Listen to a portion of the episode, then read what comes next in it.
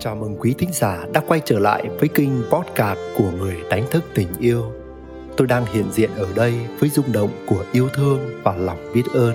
Tôi mở rộng trái tim mình qua những lời chia sẻ sau đây và sẵn sàng mở ra những kết nối với quý bạn. Chúc quý bạn có những phút giây thư giãn, nhẹ nhàng và đi vào dòng chảy của chính mình.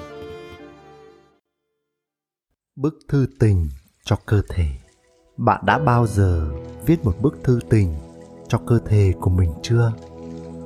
Cơ thể thân mến, cảm ơn vì đã cho phép tôi làm những điều tôi thích làm. Tôi yêu cách cách bạn cho phép tôi nếm các loại gia vị trong món ăn và cách bạn nhẹ nhàng cầm chiếc ly khi tôi pha một ly latte nóng. Tất cả chúng ta đều xứng đáng có được tình yêu, bao gồm cả cơ thể của chúng ta. Một bức thư tình có thể giúp bạn thể hiện những cảm xúc mờ nhạt mà bạn có về cơ thể của bạn. Những cảm xúc nghe có vẻ vô ích hoặc ngớ ngẩn khi bạn nói to.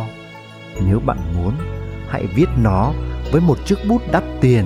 Như thể bạn đang viết cho người yêu hoặc bạn là một người ngưỡng mộ bí mật, đang soạn một lá thư mới để nhét vào một bó hoa hồng bất ngờ dù có cảm thấy ngớ ngẩn một chút thì có sao. Hãy viết những điều mà bạn cảm nhận thật lòng. Yêu thương cơ thể mình là một trong những nền tảng của việc yêu thương bản thân. Nguyễn đức quỳnh, người đánh thức tình yêu.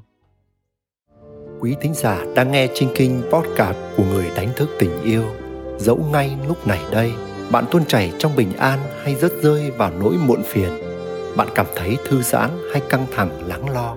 Bạn thấy mình đang sống trong yêu thương hay cảm thấy cô đơn, trống trải? Bạn hân hoan trong ánh sáng hay bạn đắm chìm trong bóng tối? Thì đừng bao giờ quên rằng bạn chính là ánh sáng, bạn chính là tình yêu.